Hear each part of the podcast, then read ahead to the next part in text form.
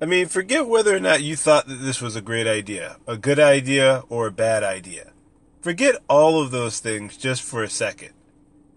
They were willing to throw over $43 million of guaranteed money at Sammy Watkins. Over $43 million. Did you think that they were going to throw that kind of money at Sammy Watkins and keep Dez Bryant on the team with the six uh, six point five million dollar uh, cap hold? Did you think that they were going to carry both of those salaries with uh, notoriously injured wide receiver in Sammy Watkins and the declining skill set of Dez Bryant? You really thought that was going to happen? No. No. No anybody who just had an inkling, anybody who had just a tiny shred of common sense understood that there was no way that the Dallas Cowboys were going to bring Dez back. The only reason why they kept him as long as they did was because they needed some kind of insurance just in case they couldn't find any wide receivers other than uh, Sammy Watkins on the open market, but they were able to find some. Allen Hurns, very productive player when he has a quality quarterback throwing him the ball. Deonte Thompson. You think that that and and they drafted uh, Switzer from last year, Ryan Switzer from the University of North Carolina. Did you really think that Dez Bryant was fitting into the team's plans or was a major part of their plans moving forward? If you did, you need to wake up. And for whatever reason, Dez thought that he was fine going forward. I don't understand. You know what Dez really needs to blame in this whole entire situation? He needs to blame his agent. He needs to blame his agent.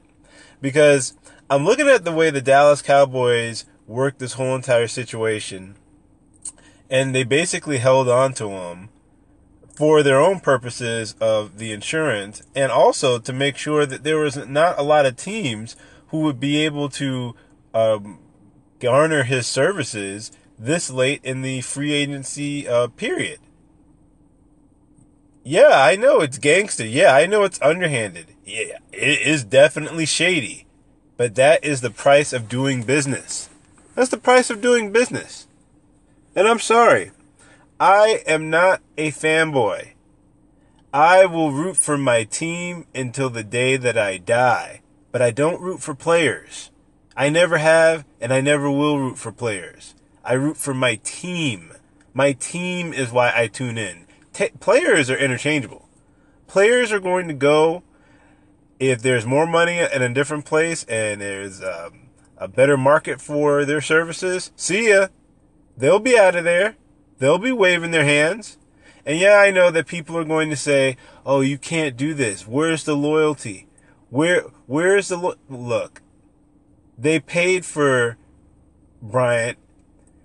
They paid for his declining skill set and they decided they wanted to move in another direction.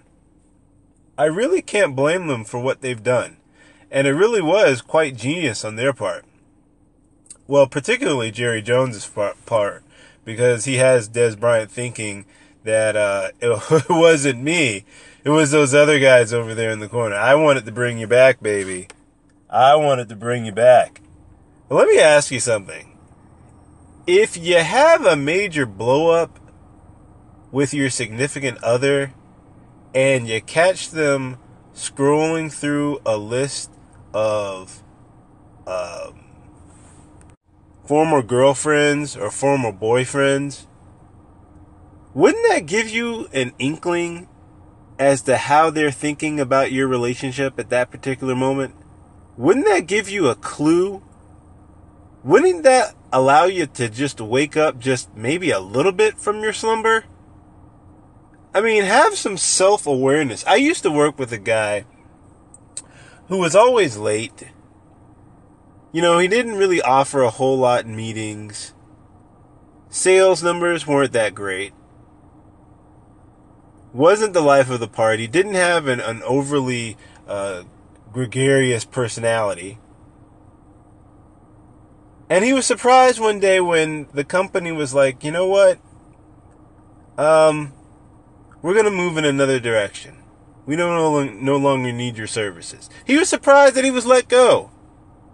And I was just sitting there thinking to myself, are you kidding me? You didn't see them interviewing for other people for your same position while you were here? You didn't get those notices of them saying, hey, you might want to start showing up on time? Tone deaf. Just completely tone deaf. Kind of reminds me of my uh, mother in law. She means well.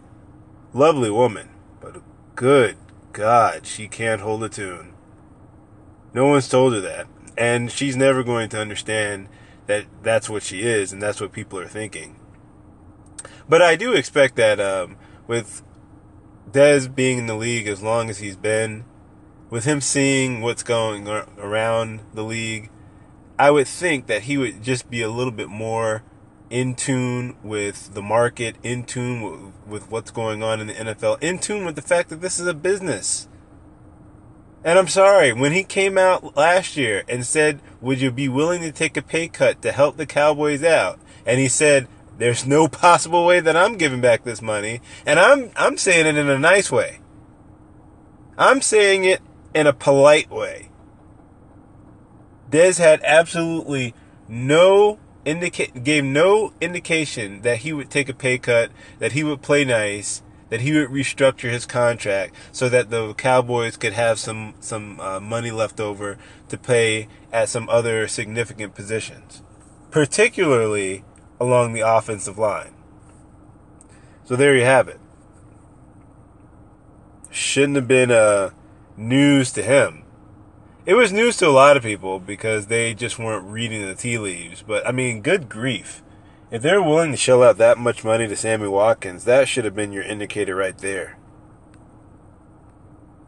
And you know, this doesn't have to do all with Dez, as Dez is coming out and saying that, you know, it was uh, those guys who wear the C, is those guys that are uh, in uh, Jason Garrett's corner.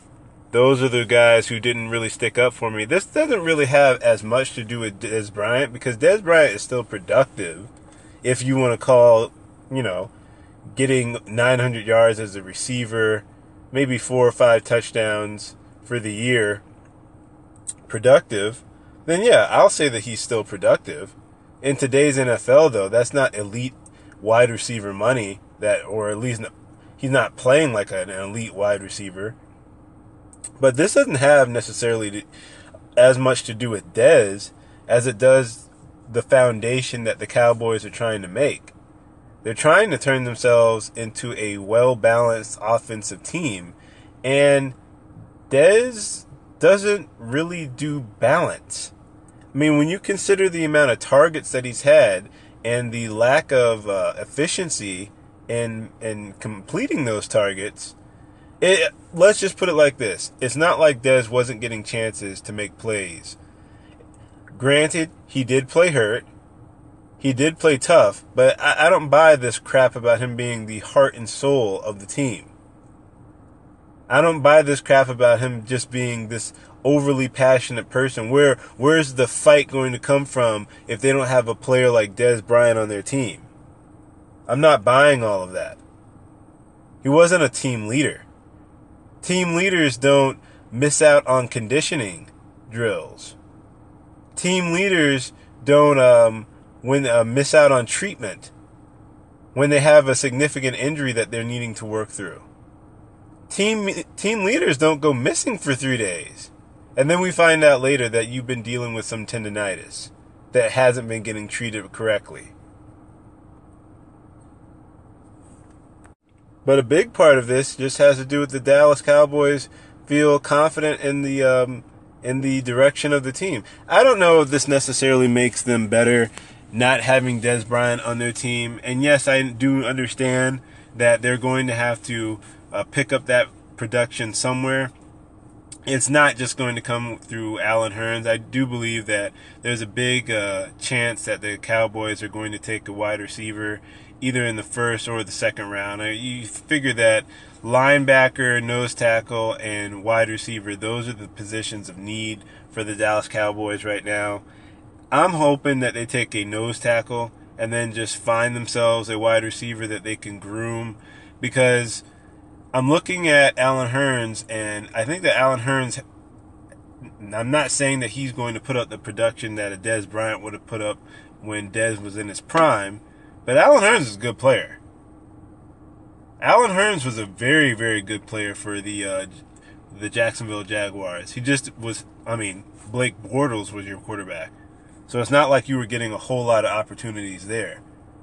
But hopefully, you know, this becomes more of a wide receiver by committee, kind of like the New England Patriots like to to work. Hopefully, they'll lean a lot less on Jason Witten. Also, there's a tight end that they have Enrico Gathers. His name is not Enrico. I'm saying Rico Gathers, the um, basketball player that came out of uh, where did he come out of? Was it um, Baylor? I think he yeah, I think he played for Baylor basketball. But um, yeah, Rico Gathers is another guy that they have that they're working on trying to get him more playing time. You could possibly even see him a little bit at wide receiver. Who knows? All I know is that the Dallas Cowboys are richer for not having Dez Bryant and that nasty contract on their books anymore. And it was a sound business decision, and it was one that needed to be made. And Jerry Jones pulled the trigger, and Jerry Jones, it's his team. So um, I'm actually happy. I'm actually happy that Jerry Jones showed some some um, level of restraint he wasn't overly sentimental. He just allowed himself to make a good business decision. And that's what you needed to make with this whole entire Dez Bryant situation moving forward. It's strange thinking of Jerry Jones making a sound uh, business decision because starting Monday, we'll have 10 days before the um, NFL draft. And I just came across a website that had a mock draft that had six quarterbacks being taken in the first round. Six. Six. Now, the funny thing about it is, it's like the quarterbacks that have been taken number one overall for the there's like been five out of the past 16 quarterbacks that have been taking number one overall five of them have panned out and actually become, you know, legitimate NFL talented uh, quarterbacks. The rest, eh, bums. Last one being, I believe it, Cam Newton. And I'm still not necessarily sold on Cam Newton as a quarterback. Eh, well, I shouldn't say as a quarterback. I know he was an MVP of the league. I'm just not sold of him being anything more than what he is, which is roughly around 59, 60% passer rating. He's going to score you a good amount of touchdowns because of his his arm and his uh, running ability. But I don't know if he's necessarily going to be a guy that gets you to that next level. And yes, I know he did play in a Super Bowl. I know that. But I don't see see um, Cam Newton being that guy who's going to take you to the next level and actually get you a Super Bowl. There's there's no way that I see him winning a Super Bowl ever in his lifetime, or at least in my lifetime. Which I mean, who knows? I could pass away, you know, in the middle of the night. But um, yeah, there's going to be six quarterbacks that are taken in the first round. And you know what's funny is that with as many busts that have come in the NFL draft with the quarterback position, it's very funny because we are living in a time where we don't where we have access to as much information about these quarterbacks and as much preparation as we do than we've had in the past 20 years. They've come out and we have the draft process. We have, you know, their pro days. We have all of this information that is just at your fingertips. You would think that a team would be able to get it right. And it was an interesting um, article that was written by, I believe his name is Sam Barnwell. And he said basically, you had the NFL, which was working as a feeder system for the NFL, but all that was all well and good until the, um, not the, you had the um, NCAA rather, that was working as a feeder system for the NFL, which was fine until the NCAA football started to become a multi-billion dollar industry. And once you have this billion dollar industry, these coaches are no longer concerned with preparing quarterbacks, not necessarily any other position, but particularly the quarterback position. They're not honed in or not focused on preparing these quarterbacks to be able to operate in an NFL system. That's just not the the the um, the uh, continuity that necessarily would exist or that used to exist between the NFL and college football. Now, because so many of these programs are making so much money, they're focused on wins. They're not focused on developing the talents of these quarterbacks. They're not focused on them being able to read a defense. They're not being focused on being able to um, shift um, the line at the um, or audible into different plays and, and move their offense into a better position for for scoring. Not interested in that. They're interested in, but it's. I mean, somebody's going to make a draft. We're not going to know for a couple of years, but somebody's going to take a quarterback, and one of these quarterbacks is not one. Several of these quarterbacks are going to be bust based off of the the data that we have that we've seen we don't know who it is going to be. We don't know if it's going to be Sam Darnold, if it's going to be Josh, um, Josh Rosen, um, Josh Allen, Baker Mayfield, Lamar Jackson. Uh, there's a kid out of uh, Oklahoma State who many think is um, possibly going to be a backup for uh, Tom Brady at some point. That's what's name, Mason Rudolph. But there's going to be a bust that's being going to be taken in the first round, and it's just going to be interesting uh, clocking a lot of these these quarterbacks and, and tracking their career over the next couple of years to see where exactly they end up being taken. But enough about football. We've talked enough about football. We need to segue into basketball because tomorrow, actually early this morning, later later on today, I should say, we're going to have the opening round of the NBA playoffs, and I don't know what I'm more excited to see. I know I'm definitely not excited to see the Toronto Raptors play because, I mean, it's tradition that they're going to blow their first game at home. That's just what they do. That's what they've done for the past, I don't know, how many years? Going back to 2000, 2001? Was it? With Vince Carter? Man, has Vince Carter been in the league that long? 2001. That can't be right. Can't be right. But just, I mean, that's their tradition, blowing their their first game at home. So I'm looking forward to that tradition. Not. But I don't know which series I, am looking forward to the most. Is it the uh, opening round with the Philadelphia 76ers and then playing against the Miami Heat. That's going to be interesting because Joel Embiid, you really don't know how he's going to react coming back from that facial fracture. You saw that happen with Derrick Rose, and it took him a while to get accustomed to playing with um, the, that that mask and being able just coming back and working through his conditioning is going to be something that's going to be um, um, noteworthy, I should say. Going to be noteworthy to keep your eyes on. You have the is the opening round is gonna it's gonna open up with uh, San Antonio at Golden State, and part of me is just hoping that Kawhi Leonard just pulls a 180, a complete 180, and decides that he's going to play, that he's going to show up, that he's going to just come down from the rafters like Batman and just decide that he's going to play and make this an actual competitive game. I don't see it actually happening, but a big part of me wants to see it play because LaMarcus Aldridge has been balling out of his mind. The Pelicans and Portland, the Brow versus Damian Lillard. Does Damian Lillard have a nickname? That's interesting. Let me look that up. Does he have a nickname? Big Game Dame and Dame? That is quite lame. And I was not meaning for that to rhyme. That can't be Damian Lillard's nickname. The Brow versus Big Game Dame.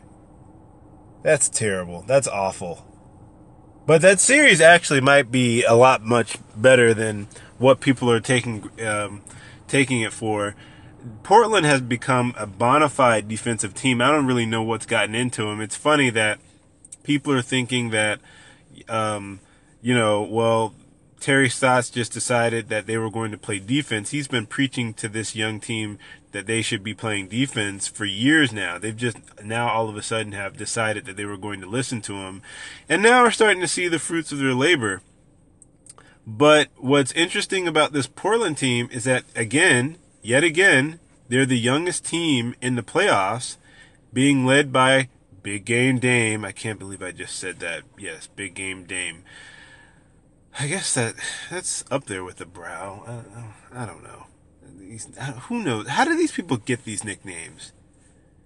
We need to do like like some research into who makes up these nicknames for these different players. Like CP3. Why is there the 3 there? I mean, I get it the beard, that's fine. King James, okay. But Big Game Dame? Man, that's we we can do better than that big game Dame. Milwaukee playing against Boston. I'm not really looking forward to um, that series at all.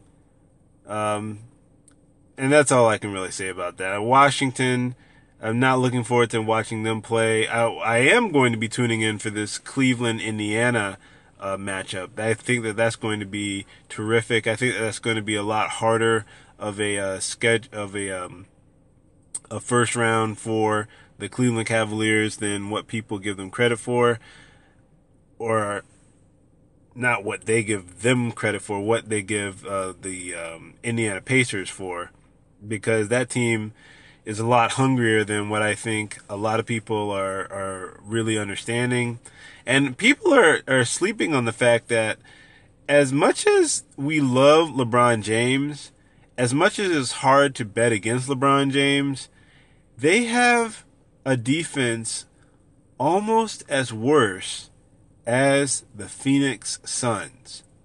You don't believe me? Look it up. Almost as bad as the Phoenix Suns. Hard to believe, but true. Looking forward to that series. What I'm really keeping an eye on is how OK, OKC what is OKC going to do in the playoffs? Are they going to be able to flip a switch? Are they going to be able to match the hype that came from them from this beginning of the year with those three stars? Well, with two and a half stars because Melo's been on his last leg for the past two, maybe three years. And quite frankly, I think that OKC has a very favorable matchup with Utah. I understand that Rudy Gobert is coming back, but if you take Rudy Gobert and Steven Adams, those two cancel each other out. So it really comes down to Donovan Mitchell versus Paul George and Russell Westbrook. And as much as I love um, Donovan Mitchell's game, I think that I honestly believe that he should be Rookie of the Year, but that's for a different story at a different time period. Um, yeah, I got to give OKC the nod in that one. I think that Utah is a better coach team than OKC is. But with that star power that OKC has, I see them coming out of that series in six games. Um, the thing that's going to be key to look forward to, uh, and it has absolutely nothing to do with. Um, there's two two key matchups that you want to keep an eye on that don't involve LeBron James. It's the Minnesota Houston matchup, which I think is going to be a lot tougher than what people are going to um, are betting on. and the Miami Philadelphia matchup. The reason being is because Philadelphia is going to be without Joel Embiid. So there goes their um, advantage that they had in the post. Because I think that Embiid is a much better player than Hassan Whiteside is. And Hassan Whiteside is a talented player. But I got to give Philadelphia the nod in, in that particular category. And with the Minnesota Houston uh, matchup, I think that that's going to be difficult for Houston in the sense of everything starts to slow down in the playoffs. And as poor, well, I shouldn't say that Minnesota is a poor defensive team. They're obviously not the, the caliber of the Tom Thibodeau Chicago Bulls teams in the past, but I think you're you're going to see them do or make um, make guys like excuse me clear my throat there make guys like PJ Tucker and Clint Capela beat you. I love the matchup with having Harden and Jimmy Butler going at it. I, I'm, I'm gonna love watching that that matchup uh, moving forward. So those are my two uh, games that I would keep an eye on as far as these NBA playoffs as potential upsets. Well, that's all I wanted to talk about um, this night for the uh, sports rotation. I want to thank you for being in the rotation with, with me. Remember, you can hit me up on my Twitter handle at jbutler080993992. That's at jbutler080993992. Remember, you can check out my writings at Pippen Ain't Easy, Full Press Coverage, and Chi Sports Nation. That's Chicago Sports Nation. It's just spelled with a C H I. Uh, but uh, thank you for being in rotation with me. I'm out.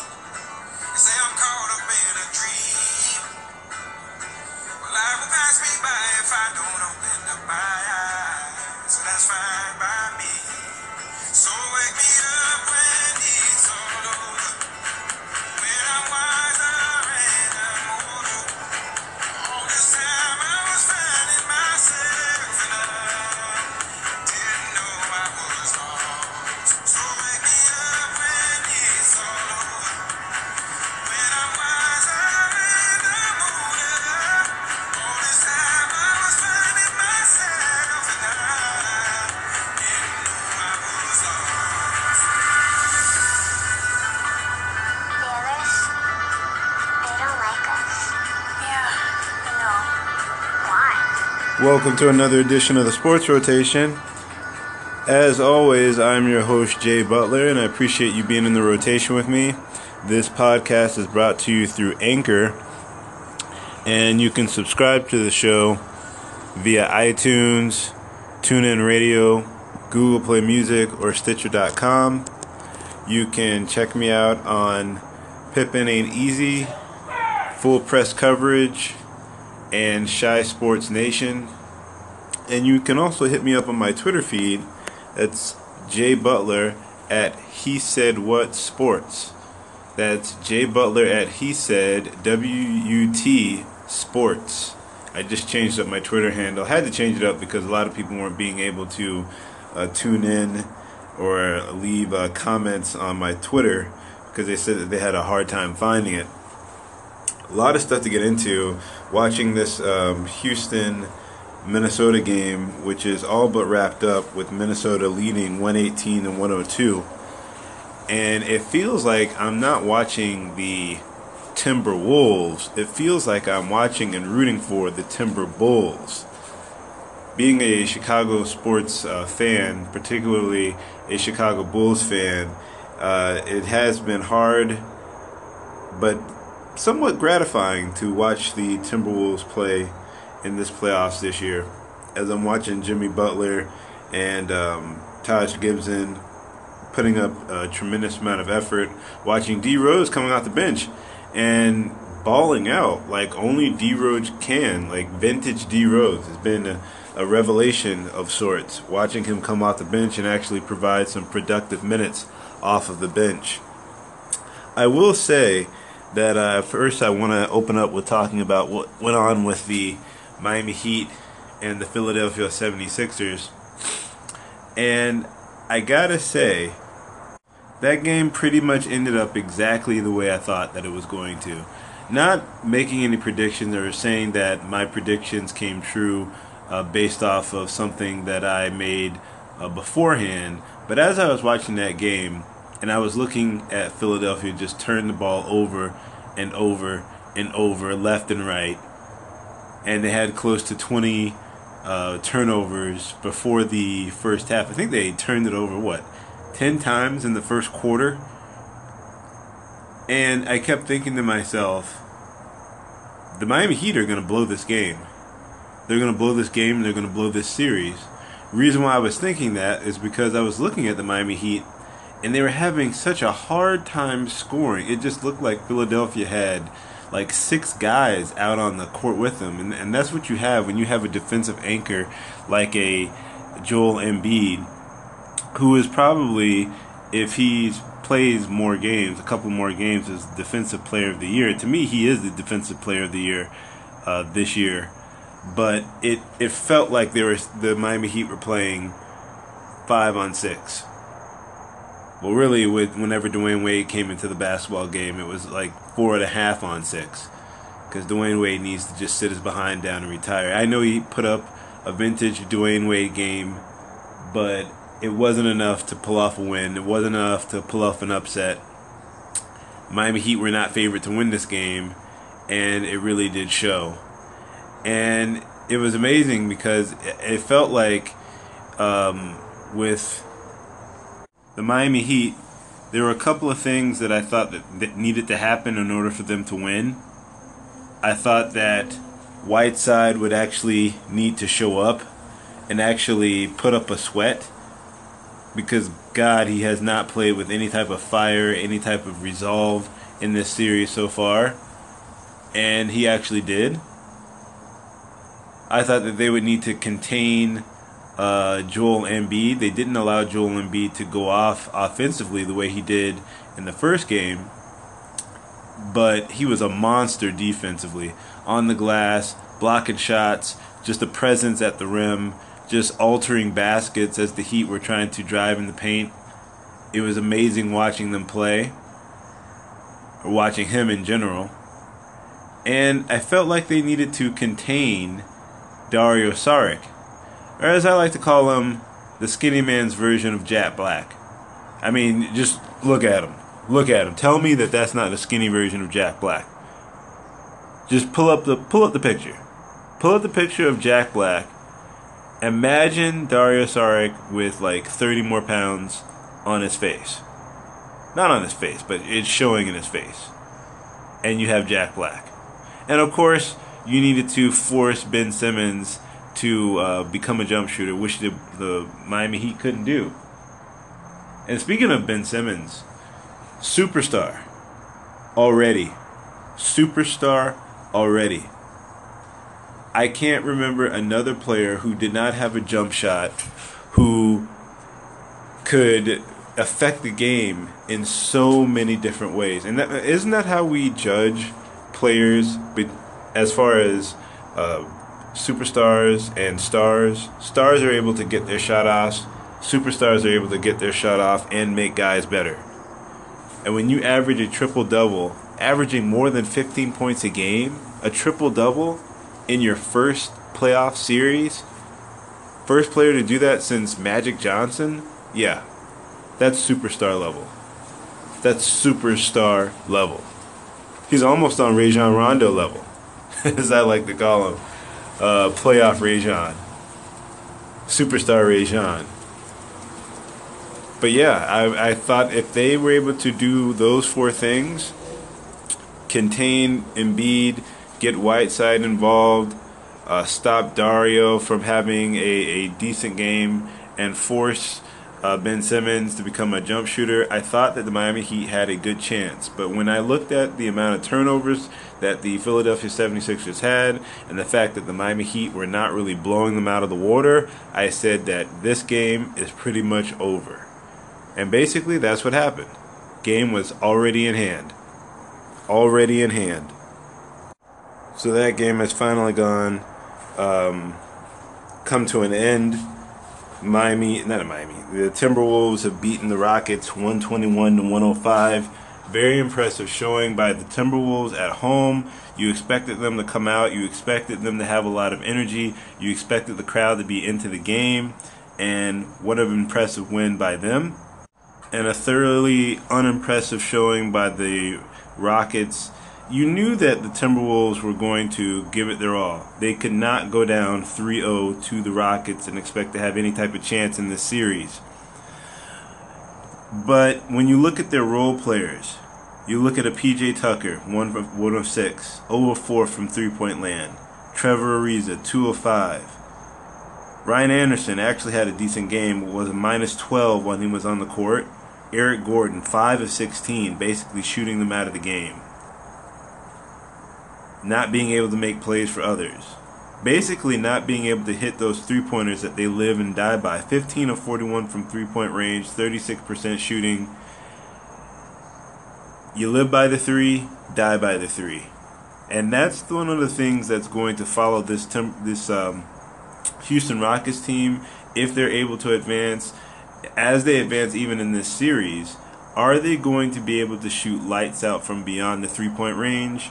or are they going to um, pretty much uh, put up a stinker like they did uh, today, today tonight? I mean, you really you expected them to shoot.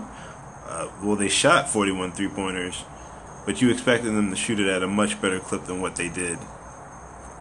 It is amazing to see the what what happens when you have a superstar on your team, like a Ben Simmons on your team. It's amazing to see this Timberwolves team. I keep using the word amazing. I need to come up with another adjective to describe the uh, amount of talent that we're seeing in this playoffs.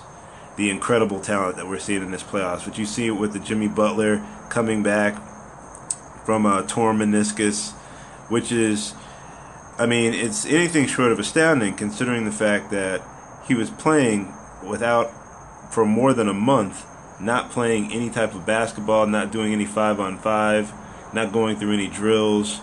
And for him to come up and put up a performance like he did in a time frame um, that he did in this particular spot was very impressive.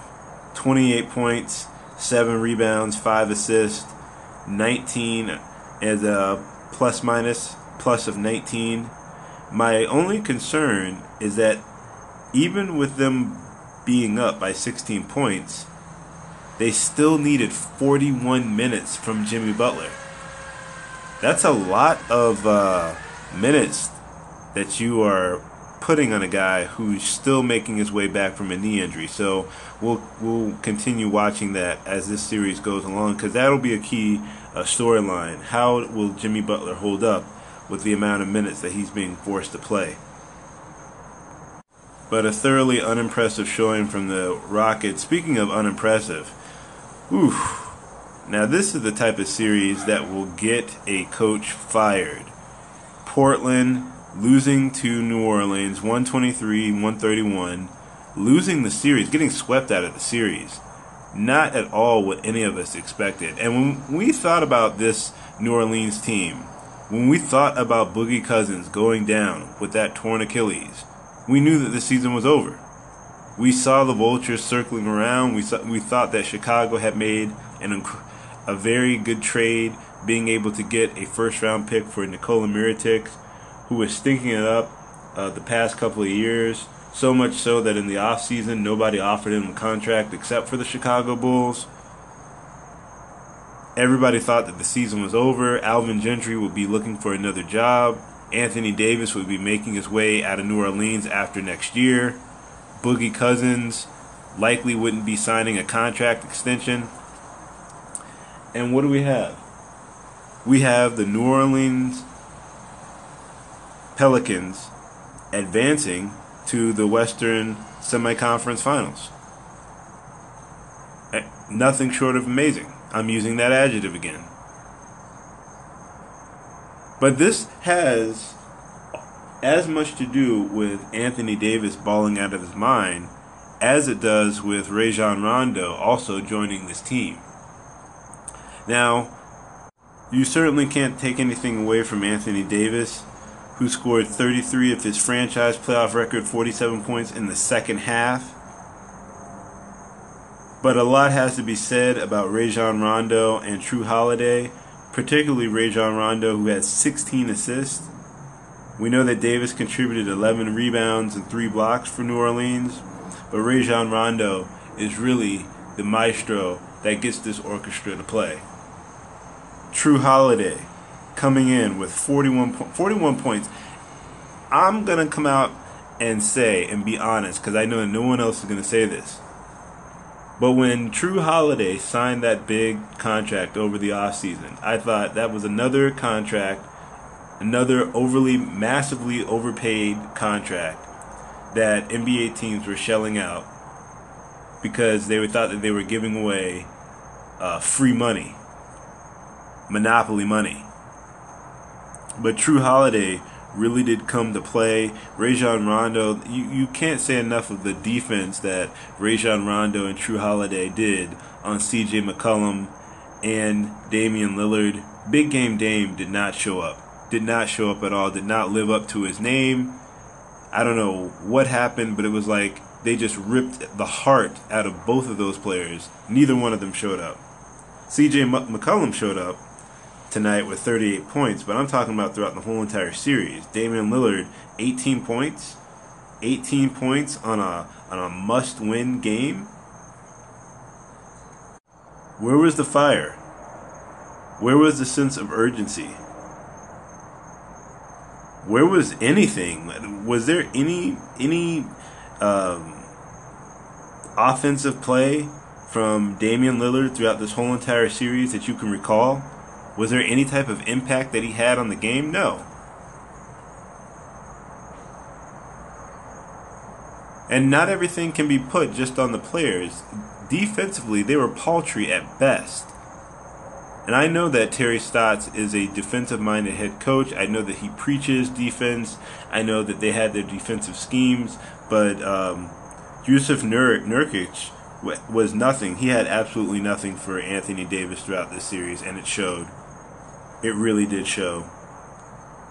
And it was fun watching the Pelicans um, being able to have Anthony Davis actually play at his true position of power forward and them getting a stretch big, a true stretch big who could spread the floor and would, uh, you know, allow Anthony Davis to operate with a lot more room. So that Nikola Mirotic signing was uh, very key for the uh, New Orleans Pelicans I thought that they would have crumbled, and I thought that we would have been looking at a team possibly who would have been picking in the lottery. I thought, as a Chicago Bulls fan, that's something that I would have been looking forward to. Them uh, spent having two lottery picks, but I guess I was wrong on that end, and I'll admit it. I'll admit it. But I, like most, expected a lot more out of this Portland team. I expected this Portland team to win in five, maybe six games at most watching them getting swept, there's no way that they can return the same team like they had uh, this year. There's no way that they can return with the same backcourt. There's no way that they can return with the same coaching staff. Something big has to happen. Big Game Dame might be uh, getting shipped out of town at some point. I, I sense some type of blockbuster deal getting done with this Portland Trailblazers because they can't con- continue as with the status quo. That's just my opinion. There we have it. We have fans calling it the Timber Bulls and the Bullikins for the Western Conference Finals. This is about to get so lit up in here. It's about to get so lit up. I Just saw a tweet that said that firing um, Terry Stotts, the Portland Trailblazers head coach, would be a major overreaction. No, it wouldn't be. No, it wouldn't be at all it's one thing that if you lost, even if you lost 4 1, but to get swept to get swept with that amount of talent? No, I don't think that that's an overreaction, especially when you have David Blatt, when you had David Damon Fizdale, Mark Jackson, when you have other coaches out there who are capable of possibly uh, getting things done. Van Gundy, that's not an overreaction at all. Portland has talent on his team. There's no way that they should have gotten swept uh, 4 0. No way that that should happen. Just caught a bunch of um, Tony Romo career highlights, and I got to tell you, I miss Tony Romo. I miss his big game, his big play potential. I miss the mistakes that he used to make. I really do. As a Dallas Cowboys fan, I love Dak. I, I shouldn't say I love Dak. I'm starting to really love Dak. I loved Tony Romo, though. Some of these highlights are just ridiculous. Just flat out ridiculous. Even from his first day of starting. Just flat out ridiculous. How accurate of a quarterback that he was. How big, how much of a big time, uh, big game playmaker he was just watching this, I mean, there's there's not going to be another Tony Romo. There's not going to be another Tony Romo at all. And it's really a shame the way his career ended. I love his second act as a broadcaster, but I would give anything to have just one more year of Tony Romo. Just one more year. Vintage Romo possibly could have saved Dez Bryant's career. Because Dez is not getting a lot of love from a lot of NFL teams right now, which is not surprising considering his age, considering that he's lost a step, considering his attitude on the field and off the field. Not surprising at all. I just saw fans' funny tweet.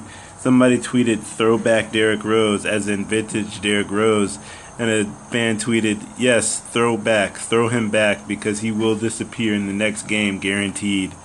I love Twitter. I love everything surrounding Twitter. Well, it's uh, Utah and OKC who are about to start up, and I have to do some game correspondence on them. Utah is leading right now 16 to 10, and I'm sure that this will be an entertaining game. I'm sure that um, Russ is really going to bring it in this game. I have a feeling that Paul George is going to go off in this game because he's been a bit of a disappointment the first two games. So we'll see what happens with that. I want to thank you for being in the rotation with me. Remember, you can hit me up at my Twitter handle, Jay Butler at He Said What Sports.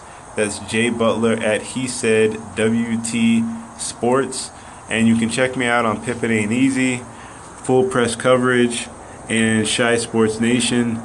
Remember, you can subscribe to the show uh, via SoundCloud, via uh, TuneIn Radio, iTunes, Google Play Music, and Stitcher.com. I want to thank you for being in the rotation with me.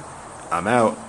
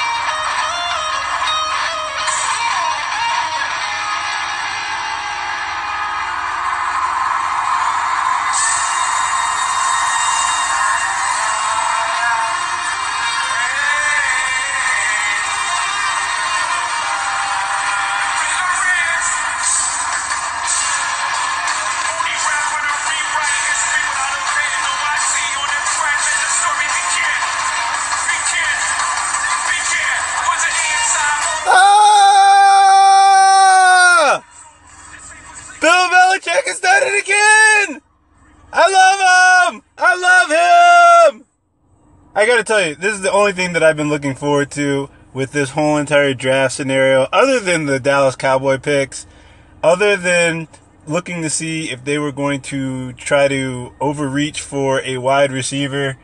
I was looking forward to watching Bill Belichick draft another skill player. Now, granted, you got to figure the NFL is what 62, 63% black, the rest making up other nationalities, Hispanic and white. But the majority of those players are skill position players. Bill Belichick drafts another skill position player who is not African American. Give it up for him drafting Braxton Berrios for the University of Miami! I love it. I love it. I love the fact that Bill Belichick is just taking his thumb and he's putting it up in everybody's face saying, hey, I can win with non black skill position players. I love it. I love everything about it. Welcome to another edition of the Sports Rotation. As always, I'm your host, Jay Butler. I appreciate you tuning in through this particular podcast, which is brought to you by SoundCloud. Remember, you can subscribe to the show via iTunes, Google Play Music, TuneIn Radio, and Stitcher.com. Yeah, uh, wasn't really key, although I was looking at what was going on with the Cleveland Browns, and I gotta tell you, I really like what the Cleveland Browns did. I think you needed to go out and you needed to make a splash at the quarterback position. I think you needed to draft a guy who's unafraid of the moment, who, eh, you know, he has his faults. All of these quarterbacks have their own faults, and plenty of them. I mean, if you want to take a look at Sam Darnold, turnover machine, Josh Rosen um, has taken a couple of of um, concussions, doesn't necessarily get along well with teammates. Lamar Jackson, electric player, but not very accurate. And Josh Allen, incredible arm strength, 56% completion percentage. Yeah. So, I mean, you think about taking Baker Mayfield, if you consider the fact that if he's three inches taller, he's the number one overall pick, hands down. Yeah, I'm going to take Baker Mayfield. I'm going to take the guy who has been through the trenches, who's found a way to elevate himself, even with um, going up against incredible talent. When he, the numbers that he put up, the offensive numbers that he put up in that Georgia game were just astounding, just astounding. When you think about the fact that he's having to go up against Chubb and and that Georgia defensive unit. Yeah, I'm impressed by Baker Mayfield. I don't care what the size is, and no, that's not me talking about the fact that he's, um, you know, a Russell Wilson clone. He he's not the athlete that Russell Wilson is. He doesn't have the hands that Russell Wilson does. And I mean, Russell Wilson is a, a proven veteran player. We already know what we have in Russell Wilson. But yeah, they needed to make a splash. They needed to make have a guy come in there and just own the moment. And that's what Baker Mayfield does for you in this particular draft. So I'm happy for the Cleveland Browns. I'm happy with the direction of that organization. I'm happy with the draft picks that the Cowboys uh, picked up. Not that I could tell you anything about them, other than the fact that they needed a linebacker, got one. You needed to fortify your uh, offensive line. You did that by drafting the guard out of Texas. You needed a wide receiver who could fill in for the production that will be lost with Dez Bryant. Although Dez Bryant did not give you a whole bunch of production the past three years, and the Dallas Cowboys did that. So as far as this draft goes, I say winner, winner, chicken dinner. Everybody go home. It's been fun. And uh, Bill Belichick, you fulfilled my dreams. Thank you very much. Wanted to get into this whole entire situation with what's going on in OKC with the Thunder going out in the first round two years in a row to a lesser, well, I shouldn't say a lesser uh, talented team. I should say a team that we underestimated. And for by all accounts, we overestimated what the Oklahoma uh, City Thunder team really was because of the names because of the names, the star factor involved with bringing in a Paul George, with bringing in a Carmelo Anthony, that's what we got lost with. Everybody was focused in on the names. But when you think about it, when you think about the parts that this team has, when you think about the way this team was constructed, when you think about their overall record basically being the same since last year, yeah, you could say that they underperformed. You could you could throw all of it on Russell Westbrook's shoulders. He's, you know, he's a, a, a big enough of a star talent and understands where he is in the realm of NBA players. He understands that he's going to get a lot of flack for the way this team fell apart. Don't throw this all at Russ's feet. Don't put this all on Russ's shoulders. I'm sure he'll be willing, more than willing to take blame for it, but the blame doesn't lie with Russell Westbrook. He took a team that was less talented and won the same amount of games and basically got them to the same exact point where they were this year. So no, I'm not going to lay that at Russell Westbrook's talent. I'm just going to say that we overestimated how good of a player that Paul George is. And we really shouldn't have been surprised by that. We really shouldn't have been. When you consider what took place in Indiana, when you consider uh, when this team, when he was in Indiana, and it was him, Lance Stephenson, C.J. Miles, Roy Hibbert, the list goes on and on. He had Miles Turner um, for a little bit. He had talent around him, but he's never able to actually uplift the talent. And that's what superstars do. Stars can get their shot off whenever they want to. Superstars get their shot off and make others around them better. And Paul George, PG 13, whatever you want to call him, he underestimated. And Think about really why it is that we think so highly of Paul George. Yes, I know he's an Olympian. Yes, I know he's six foot ten. He's got the, the an incredible wingspan. He can get a shot off too. He can get hot and get going. He can uh, the potential uh, forty point score at any moment on the floor. And you can look at his averages and say, "Oh, this is a dude that averages at least 20 22, 23 points per game, definitely have to have him. But no, the reason why we totally overestimated the kind of player that Paul George was just had to do with who wanted him. And who wanted him? The Los Angeles Lakers. Again, we got suckered in with the name. The name, the brand of the Los Angeles Lakers is what kept us going after Paul George and saying, oh, you got to have Paul George on your team. Oh, Look at the trade that OKC made with Indiana. OKC definitely won on that trade. No. No.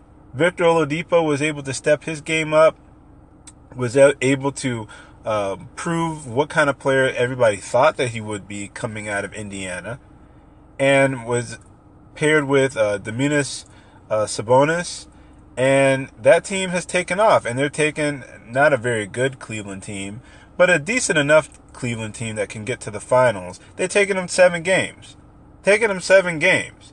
So I, we really, all of this comes down to of us just overestimating how good OKC was, how good of the names that they were getting back in that trade. So really, the fault doesn't lie with Russell Westbrook. The fault lies with us. Because if any of us were really paying attention to what was going on in Indiana, we wouldn't have had such high hopes for Paul George in the first place.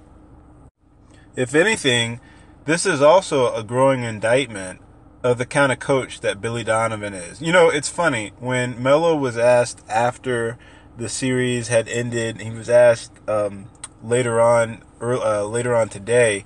He was being interviewed and asked if he would be willing to take a bench, a bench role uh, which they could actually use is somebody to come in off the bench and actually lead that squad and actually put up some numbers. You know, in typical Melo fashion, we got an H no, and he basically spit on the idea of him coming off of the bench. What do you have with Melo going forward? You have a 28 you have a guy who's going to buy into that 28 million dollar extension he's not going to give up that money, that guaranteed money. So you're going to be stuck with Melo for the next year. So that's really that's on management, but more importantly, that's on the coach to get Melo to buy into the type of role that could actually help this team moving forward. And the type of role that I see with him moving forward and actually um, being able to bring in another starter if Paul George does come back is moving Melo to the bench. He does absolutely nothing to enhance that team. And we kept waiting, we kept waiting, and we kept waiting some more for Melo to go off in the series versus Utah. Who was he going up against? It wasn't Joe Ingles, but I mean, who was the other? Who was the other starter that Melo had to actually guard? That Melo actually had to go out and worry about being able to score against? You're telling me that Jae Crowder Jae Crowder has the ability to just completely shut Melo down. Well, that's the thing about these playoffs. You really get a chance to see what the star players are made of. You really get a chance to see what's inside of their soul. I'm loving this situation with Utah, although I'm a little bit upset with um, what happened with their point guard situation and Ricky Rubio going down because I do feel that Ricky Rubio is an integral part of their offense. But geez, Donovan Mitchell. Did anybody see this coming on? Well, no. We, none of us can say that. When a guy's gotten picked 13th, none of us can say that we foresaw Donovan Mitchell turning into the kind of player that he actually is. But I love watching a young guy who's not afraid of the moment realize what their potential is and just blast through that realization. And that's what you saw with Donovan Mitchell. It never seemed like the moment was too big for him. Now, I know that Utah did have an amazing, um, uh, de- does have an amazing defensive player. Have the arguably the defensive player of the year with Rudy Gobert. I know that made it hard for the uh, OKC for them going to the basket, for them operating in the paint. Yeah, even Steven Adams had some trouble finishing around the rim when it came to having Rudy Gobert on the court. And you saw the impact that happened once Rudy Gobert stepped off of the court. Like their defensive rating just went down. So you really saw that a, a big part of their success had to do with Gobert's ability to control the middle and to cut off uh, those lanes with Russell Westbrook going to the basket, with uh, Paul George being able to get easy layups, with them being able to get back in transition and get some easy some easy points. But it just seemed like every single time OKC went on a run, or every single time that you thought that OKC was going to do something to to get within distance, Joe Ingles uh, would occasionally hit an open jumper, and that's another guy that doesn't need to be slept on. So Joe Ingles would go and, and hit hit an open shot or hit a key shot, but you just have this rookie, this team being led by a rookie. When you when you saw Gobert go down with that hamstring injury, everybody, everybody had to be thinking to themselves, okay, OKC's going to pull this one out they're going to go seven games and possibly win this series. But no. Donovan Mitchell said no. He reached down into his soul, and you got a chance to see exactly the kind of player that Donovan Mitchell is. Kudos for them for drafting this kid in the first place. And you know, it really does say a lot. We said that it said a lot about the kind of player that Paul George isn't. It also says a lot from this team standpoint about the kind of ball player that Gordon Hayward is not. I mean, how many times have you actually seen a guy who is supposedly an all star talent leave their team and their team be in a better position than they were the previous year when you were playing on that team? It's not very often that you see anything like that take place. And you're getting a chance to see it actually happen in two places. No Gordon Hayward, no Kyrie Irving. Yes, Kyrie Irving was a big part of the success of the Boston Celtics this year, but no Gordon Hayward for the entire year. And you see that this Boston Celtics team didn't miss a step. They actually got better. And, uh, you know, I do appreciate the talent that Gordon Hayward does have. But for him to leave the Utah Jazz and for them to be in the position that they're in, and for the Celtics to be in the position that they're in, makes me wonder how great of a player can you actually be if both of your teams, that the team that you left and the team that you went to, are succeeding this much in your absence? Really does say a lot about him as a player. Speaking of seeing what's inside of somebody's soul and getting a chance to see what type of individual you're dealing with, what in the world is John Wall talking about? Did he just basically tell his front office that they could trade just about everybody on the roster except for him and Bradley Beal? That everybody else can go?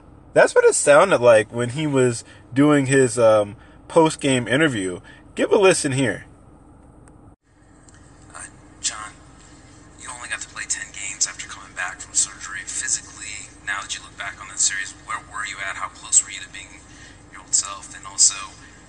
Far do you feel you guys are from being where you want to be as far as this team and where you want to get to? Um, I felt great. I think my play and just being there to help my teammates and these guys making the job easy for me I think I felt fine. Um, went out there and competed, gave everything I had. I think um, we have opportunity this summer to try to make our team better. I mean, been in a situation before where we fall short um, for certain situations. So I think most importantly, just start from me and Brad. We both can keep getting better and improving our game, um, improving our condition, all those type of things that we can prepare ourselves for for a long season. And then, in the day, it's up to our front offices to add the pieces they think we need to make our team better and more complete. So are you less complete um, now? Um, this is the first time you guys have gone out in the first round. How do you look back on this season and how upsetting is it that you weren't able to go as far as you may have wanted? Me, it's upsetting because I missed 40 some games. So for these guys to even compete the way they did and Brad to have an MVP type season for our team and make even more strides is big time for us. And he held it down. All the other guys competed and made it even a fun season for us to even have opportunity to be in the playoffs. So other than that point, it was disappointing to me that I had to miss so many games. But as these other 14 guys my brother, they held it down and gave ourselves the opportunity to be in the playoffs and compete, and that's what we did. I mean, he does go on to give a lot of credit to the guys for them being able to compete, but as far as saying that it's up to the front office to make them a more complete team, what else are they really supposed to do? I mean, you have Bradley Beal who's making the type of money that he's making. You have Bradley Beal, John Wall, and uh, Otto Porter and Mahinmi are eating up all of your contract space. So, what are you supposed to do besides make a trade of some sort to get those guys off the books? You can't get rid of Kelly Oubre. Kelly Oubre is one of your better younger players. Otto Porter basically did absolutely nothing throughout this whole entire series. Marcin Gortat, have you seen enough of the Polish Hammer? I don't know. But it's a good question moving forward. What does this team do as they try to get out of the lull of going out in the first round or not being able to extend themselves in um, a playoff series? What do they have to do? What what direction do they need to make or do they need to take in order to to move this thing along because you have the talent. I mean, you're looking at probably arguably the second best backcourt in the whole entire NBA. And you go out like you did in the first round, it's got to be upsetting. It's got to be upsetting on all fronts wanted to segue back into the NFL draft. There was one particular thing that I found a little bit peculiar that just made me asking myself, why do the Seattle Seahawks hate David or uh, Russell Wilson so badly? Why do they refuse to draft offensive linemen that can actually protect him? They drafted a running back who wasn't even slated to go into the first round, let alone the second round, I don't believe. But and they drafted a guy who's missing a hand. Now, granted, it's a wonderful story. It's a great story of never quitting. It's a great story of perseverance. It's a great story of uh, staying true to yourself, and with seeing this guy and the production that he was able to make while being at the University of Central Florida was just amazing. Should I say the the University of Central Florida National Champions because that's what they're calling themselves. So I'm wondering, should I say that even though uh, Bama uh, won the national championship? Should I call it the University of Central Florida National Champions? I don't know. But to t- to take on a guy with his brother playing on the team, I understand the family connection. You can call it the Legion of Griffins. But to take on a guy who's missing an arm when you have a quarterback who runs for his life every single time that he steps on the football field on Sundays, sometimes on Thursdays, it's just amazing to me. I, I just I can't wrap myself around it, but there there you get there you go, another um, year of the NFL draft, another year of us to wait a good two to three years to see if any of these draft picks really pan out. glad it's over. And I want to thank you for being in the rotation with me. Uh, remember, you can hit me up on my Twitter handle at Jay Butler, uh, or at Butler at He Said What Sports. Um, again, that's Jay Butler at He Said WUT Sports. And I appreciate you being in the rotation with me. I'm out.